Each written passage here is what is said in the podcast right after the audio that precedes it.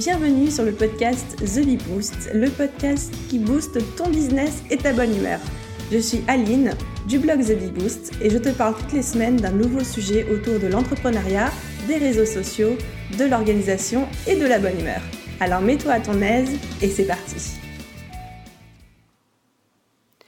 Hello les amis, alors avant de faire place au podcast et de vous le laisser écouter l'enregistrement, juste une toute petite, un tout petit message, je voulais m'excuser pour la qualité de l'enregistrement de ce podcast. Il se trouve que mon dictaphone frottait contre ma robe et qu'on entend des petits, des petits frottements pendant tout l'audio, ce qui n'est pas très agréable, j'en ai vraiment conscience. Alors je vous prie d'accepter toutes mes excuses pour ça, j'espère que ça n'altérera pas trop trop la qualité de l'audio et que vous me pardonnerez.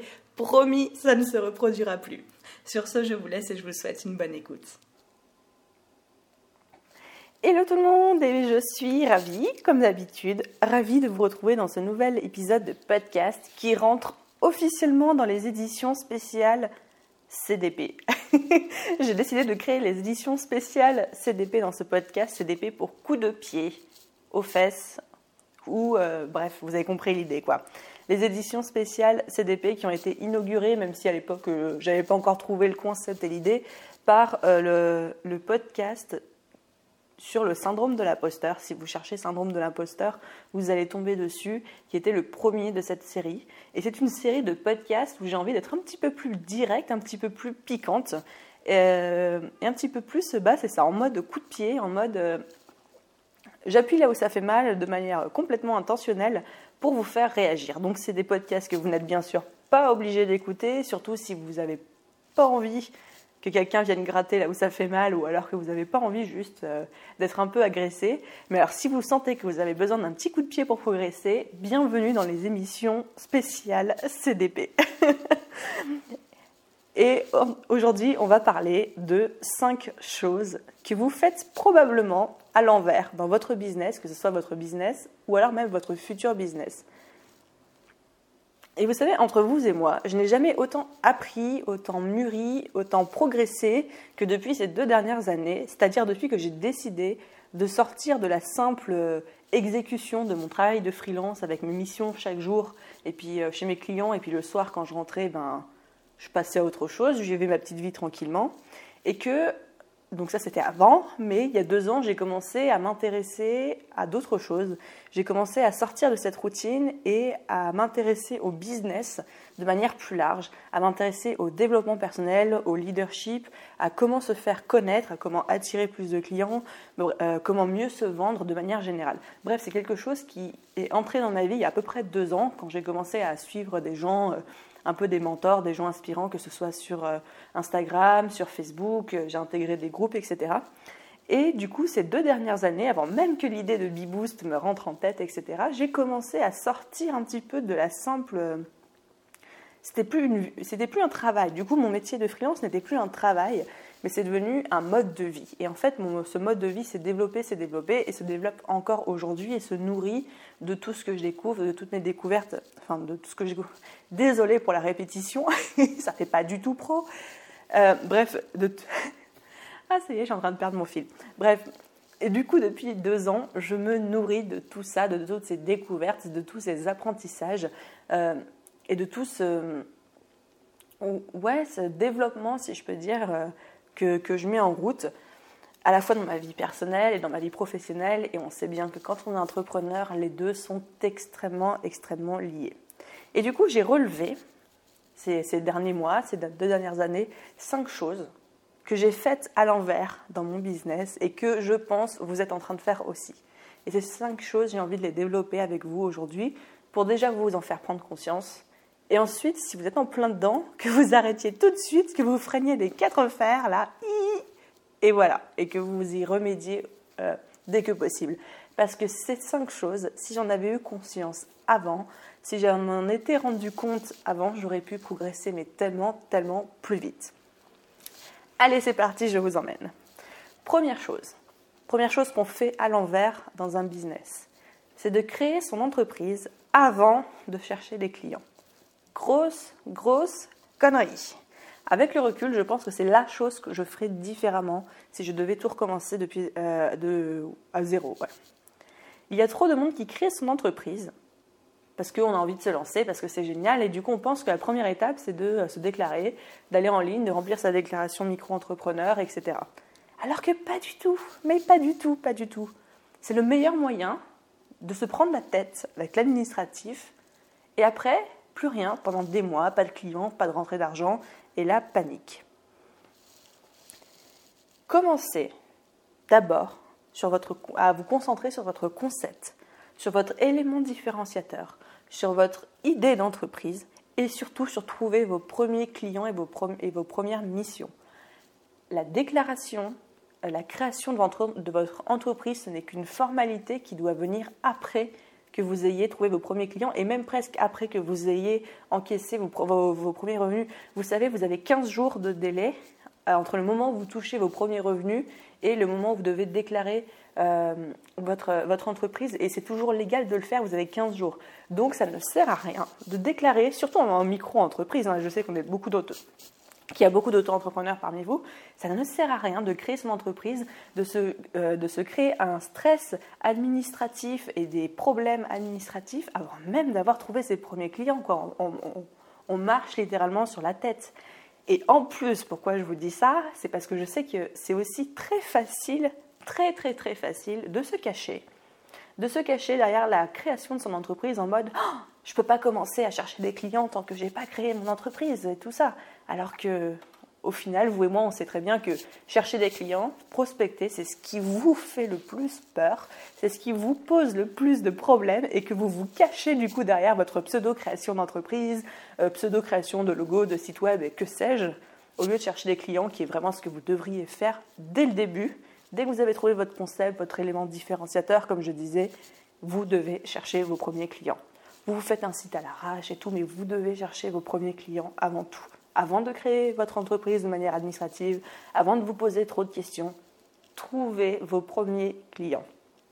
Je sais que c'est ce qui vous fait peur, encore une fois. Je sais que c'est le point qui affole tout le monde. Et moi, la première, quand j'ai commencé, c'était aussi ce que je redoutais le plus. Mais croyez-moi, à un moment, il faut prendre le taureau par les cornes. Ça ne sert à rien de se cacher derrière les paperasses administratives. Trouvez vos premiers clients et après, vous vous déclarez. Deuxième chose. Deuxième chose qu'on fait souvent à l'envers dans un business. Attendre d'être sûr à quatre-vingt-dix pour cent avant de se lancer. Et encore quatre-vingt-dix pour cent, je veux dire, je suis gentille. Hein, parce que je sais que, encore une fois, parce que j'étais là avant vous, enfin avant vous dans le sens où je l'ai vécu avant vous, je suis sûre que la plupart d'entre vous, quatre-vingt-dix pour cent, c'est même pas assez qu'ils attendent quatre-vingt-dix-neuf ou cent pour cent. D'être sûr à quatre-vingt-dix-neuf ou cent pour cent avant de se lancer. Qu'est-ce que vous voulez que je vous dise ? Encore une fois, il faut se lancer avant d'être prêt. Je ne vous le répéterai jamais assez. Il faut se lancer avant d'être prêt. Vous connaissez sûrement la, la citation de Marie Forleo que j'adore en ce moment. C'est, c'est ma citation du moment, c'est « Start before you're ready ». Se lancer avant d'être prêt. C'est la clé, c'est la clé du succès. Et vous savez, l'autre jour, j'écoutais un podcast et dans ce podcast, il y avait un mec, alors peut-être que vous le connaissez, ce mec, il a une petite entreprise qui marche pas trop mal, qui s'appelle Amazon. Et le mec de son petit nom, c'est Jeff Bezos, qui fait beaucoup parler de lui pour son divorce en ce moment, parce qu'il vient de divorcer et sa femme est partie avec un petit pactole de trente-six milliards de dollars, un truc comme ça. Bref, Jeff Bezos, patron d'Amazon. Vous savez ce qu'il dit, ce qu'il disait dans ce podcast ? Il a dit « Je me lance dès que je suis sûr à quarante pour cent de mon coût. » Non mais quarante pour cent, vous vous rendez compte ? C'est même pas la moitié. À quarante pour cent, on est plus proche de l'échec et de la réussite. Le mec se lance quand il est sûr à quarante pour cent. Et nous, on chipote à quatre-vingt-quinze, quatre-vingt-dix-neuf parce qu'on n'est pas sûr à quatre-vingt-dix pour cent. On dit « Bon, quatre-vingt-dix pour cent, peut-être que je vais me lancer. » Ben non, apparemment, c'est pas comme ça qu'il faut faire. Apparemment, on se lance avant d'être prêt, on se lance quand on n'est pas sûr. Deuxième chose que Jeff Bezos il a dit, la rapidité de votre succès est déterminée par la rapidité à laquelle vous allez prendre vos décisions. Plus vous allez prendre vos décisions rapidement, sans réfléchir, et plus surtout vous allez vous mettre en action, et c'est vraiment ça la clé de tout, hein, c'est de se mettre en action, même si on n'est pas prêt, même si tous les détails ne sont pas peaufinés. Bref, de lâcher son perfectionnisme maladif qui cache juste une peur de se lancer. Bref, se lancer avant tout, se mettre en action, c'est le plus important et c'est vraiment la clé, la clé du succès. Alors si un jour vous avez une idée qui vous traverse l'esprit, qu'elle vous semble réalisable dans l'état actuel des choses, lancez-vous, testez, lancez, vous en foutez si ce n'est pas parfait, vous allez peaufiner au fur et à mesure. Ce n'est pas grave, si c'est une formation, vous la créez, vous la peaufinerez, vous la relancerez, vous ajouterez des trucs en fonction des retours que vous ayez. Il n'y a aucun moyen de lancer un produit parfait du premier coup, ça, ça n'existe pas. Et ensuite, il n'y a aucun moyen de prédire ce que les gens vont dire par rapport à votre offre ou par rapport à votre service. Vous êtes obligé de le lancer pour avoir vos premiers retours. Alors, ça ne sert à rien que le truc soit parfait pour vous à cent pour cent. Déjà, il ne le sera jamais, mais même à quatre-vingt-dix pour cent. Dans tous les cas, il ne le sera pas pour certains, il le sera à cent pour cent pour d'autres. Puis encore une fois, vous allez avoir des retours, vous allez pouvoir le peaufiner, et cetera. Donc, je ne dis pas qu'il faut partir dans les quarante pour cent de Monsieur Bezos. Je dis juste qu'on arrête d'être trop perfectionniste, on se lance avant d'être prêt. C'est la clé, se lancer avant d'être prêt. Dès que vous avez une idée, vous vous dites dans votre tête bah, « ça pourrait être pas trop mal », vous vous lancez et puis vous verrez bien ce qui arrive. Exemple par exemple, euh, récemment, récemment moi j'ai fait le challenge des trente jours. C'est-à-dire que pendant trente jours, j'ai décidé de publier une vidéo YouTube sur ma chaîne tous les jours. Pour deux raisons, déjà pour démarrer une chaîne YouTube parce que ça faisait longtemps que j'en avais envie. En plus, la vidéo, c'était vraiment pas mon truc, j'avais pas confiance en moi et c'est quelque chose qui, qui me posait beaucoup de difficultés par rapport à mon image personnelle, donc c'était une raison supplémentaire de le faire. Et bien j'ai lancé ma chaîne YouTube tout, d'un coup et je me suis pas posé de questions et j'ai commencé le lendemain quasiment de ma décision, enfin genre une semaine après, une semaine après pour être exact. À mon retour, qu'est-ce que j'ai fait? Je me suis dit, ce challenge était cool, j'ai eu plein de bons retours, je devrais le proposer à d'autres, de le faire.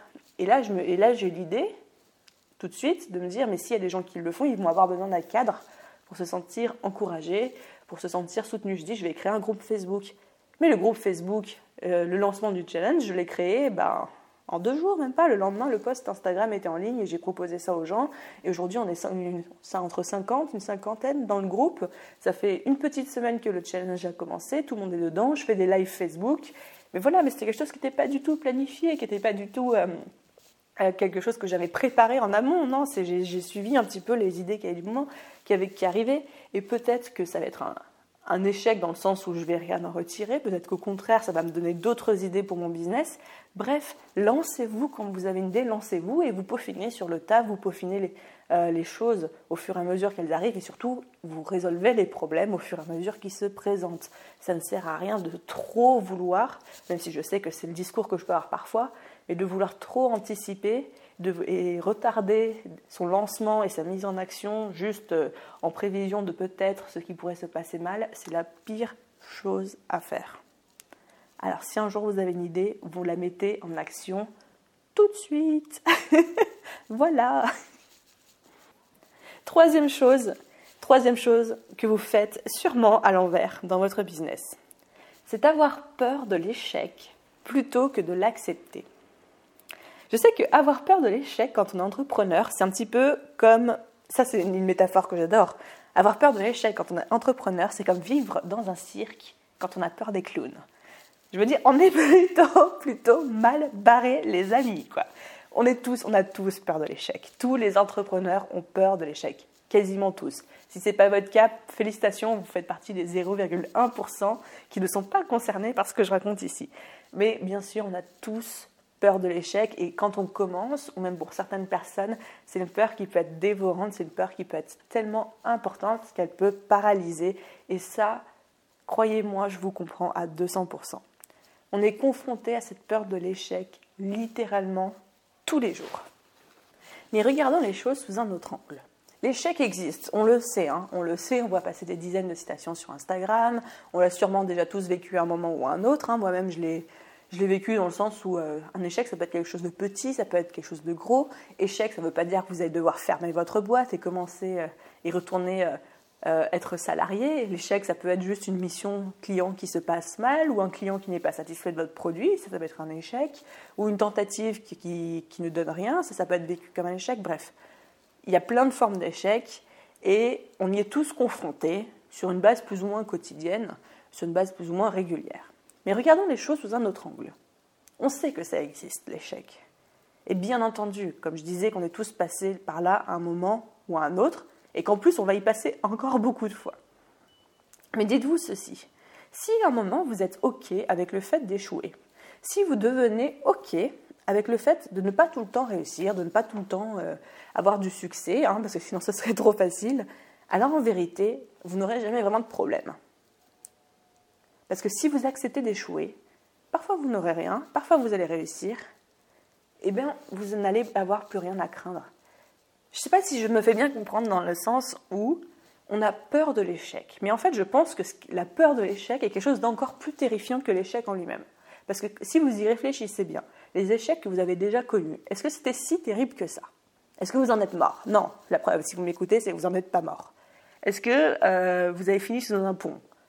Probablement pas non plus.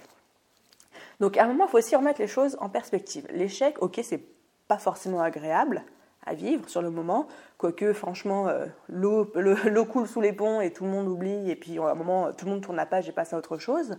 Simplement, je pense qu'on est plus terrorisé par la peur de l'échec que, euh, et par l'idée de l'échec qui va arriver que par l'échec en lui-même quand il se produit. Parce qu'en soi, quand, on produit le, quand l'échec se produit, on est plus concentré à comment résoudre le problème et en tirer les bonnes leçons plutôt qu'à se dire « Oh mon Dieu, c'est le moment tant redouté, qu'est-ce que je fais ? Oh là là, fuyons, fuyons, sautons par les fenêtres, femme et les enfants d'abord. » Pas du tout.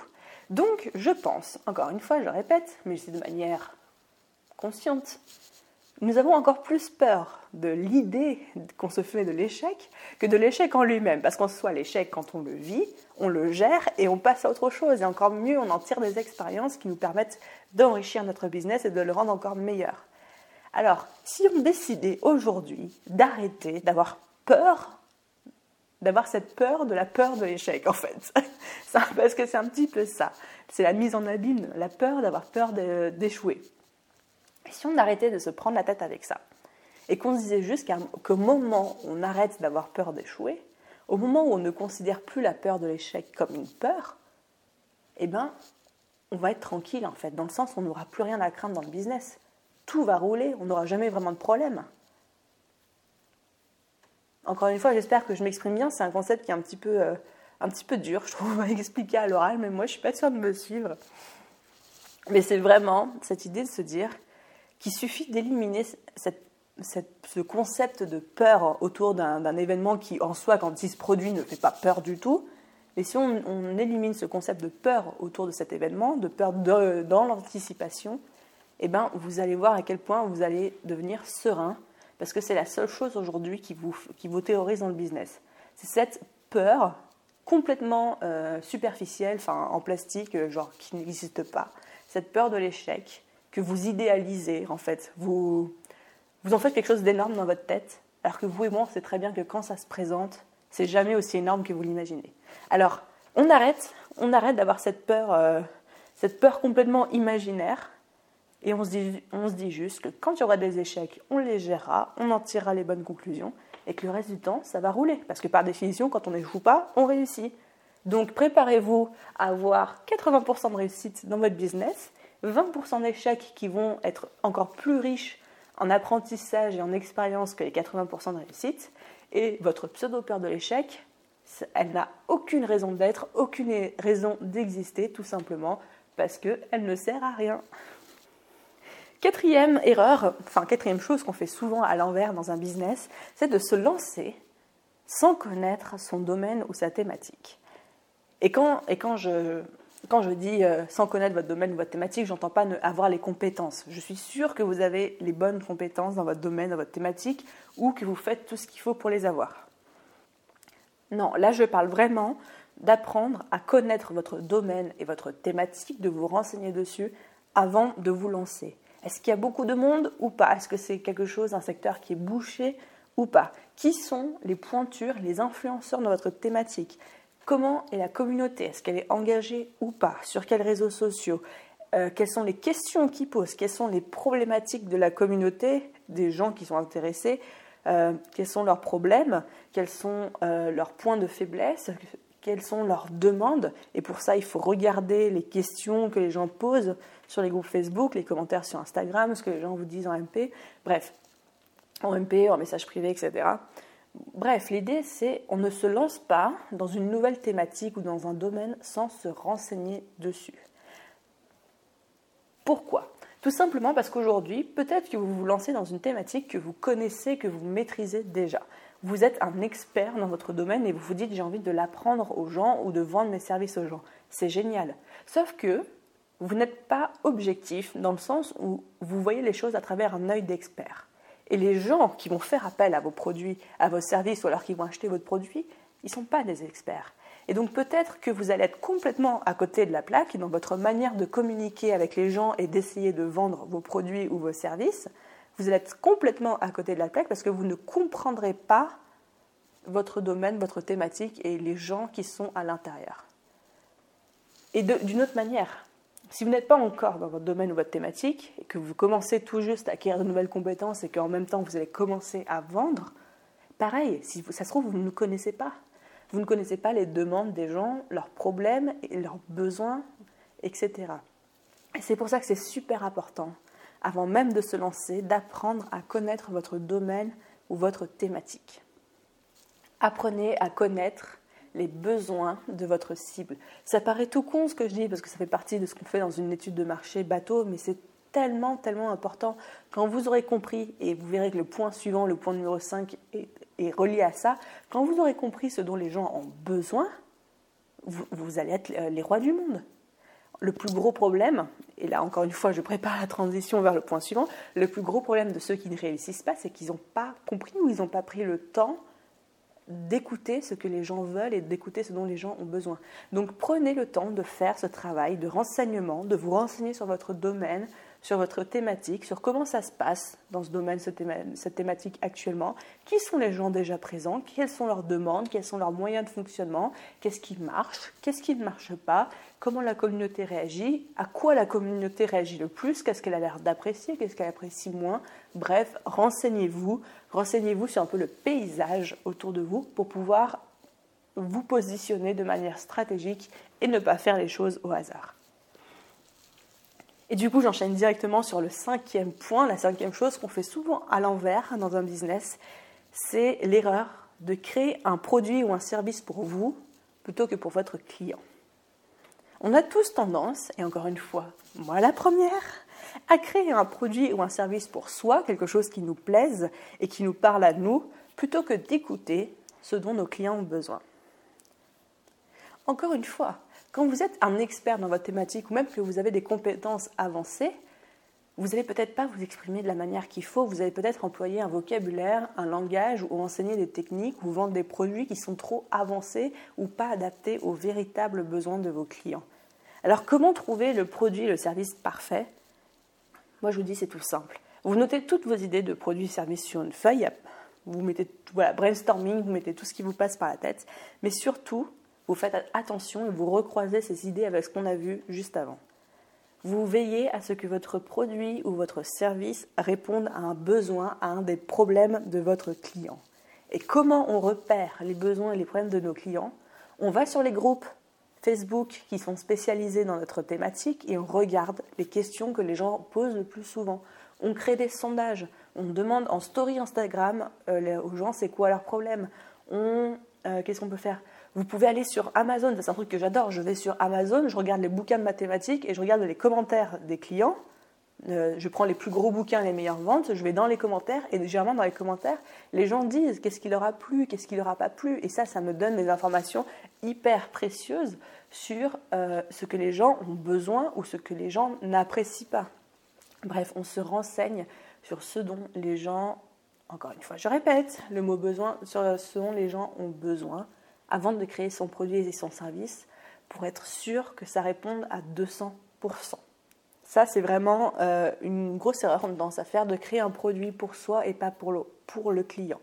Si votre client demande quelque chose, et croyez-moi, il saura vous le dire, hein, vous allez recevoir des messages, on va vous le dire en commentaire, il faut juste être attentif et ouvert, mais croyez-moi vraiment, écoutez, écoutez ce dont les gens ont besoin, écoutez ce que votre communauté vous dit, et vous allez créer un produit-service qui va se vendre comme des petits pains, tout simplement parce que vous aurez pris la peine, à l'inverse de quatre-vingt-dix-neuf pour cent de vos concurrents, d'écouter ce que les gens ont à dire. Et voilà les amis, c'était donc les cinq choses que l'on fait tous, qu'on a tous tendance à faire à l'envers dans son business. Encore une fois, moi la première, je les ai, fait, je les ai toutes faites, les cinq. J'en suis pas morte, hein, encore une fois. Ça ne vous empêche pas de réussir du tout, ça ne vous empêche pas d'avancer, mais en prendre conscience, c'est déjà progresser et gagner plusieurs années de galère. Petit récap, première chose, créer son entreprise avant de chercher des clients.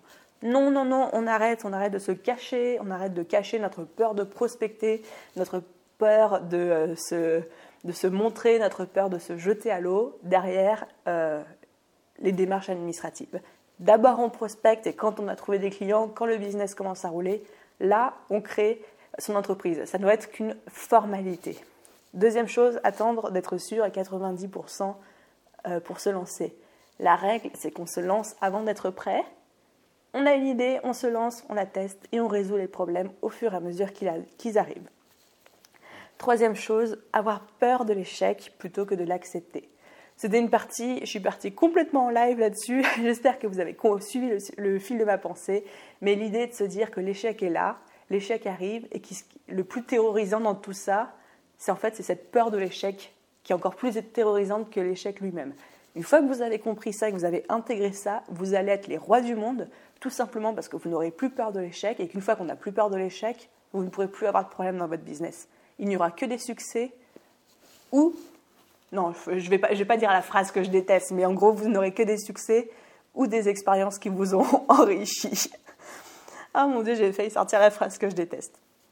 Quatrième chose, quatrième chose qu'on fait à l'envers dans le business, c'est de se lancer sans connaître son domaine ou sa thématique. Et Dieu sait à quel point c'est important de connaître sur le bout des doigts son domaine, sa thématique, qui est présent, pourquoi, comment, qui est la communauté engagée, qu'est-ce qu'ils font, qu'est-ce qu'ils aiment, qu'est-ce qu'ils détestent, comment vous pouvez faire la différence en arrivant. Et enfin, dernière chose que l'on fait à l'envers, c'est, c'est souvent de créer un produit ou un service pour nous plutôt que pour notre client. Concentrez-vous sur votre client.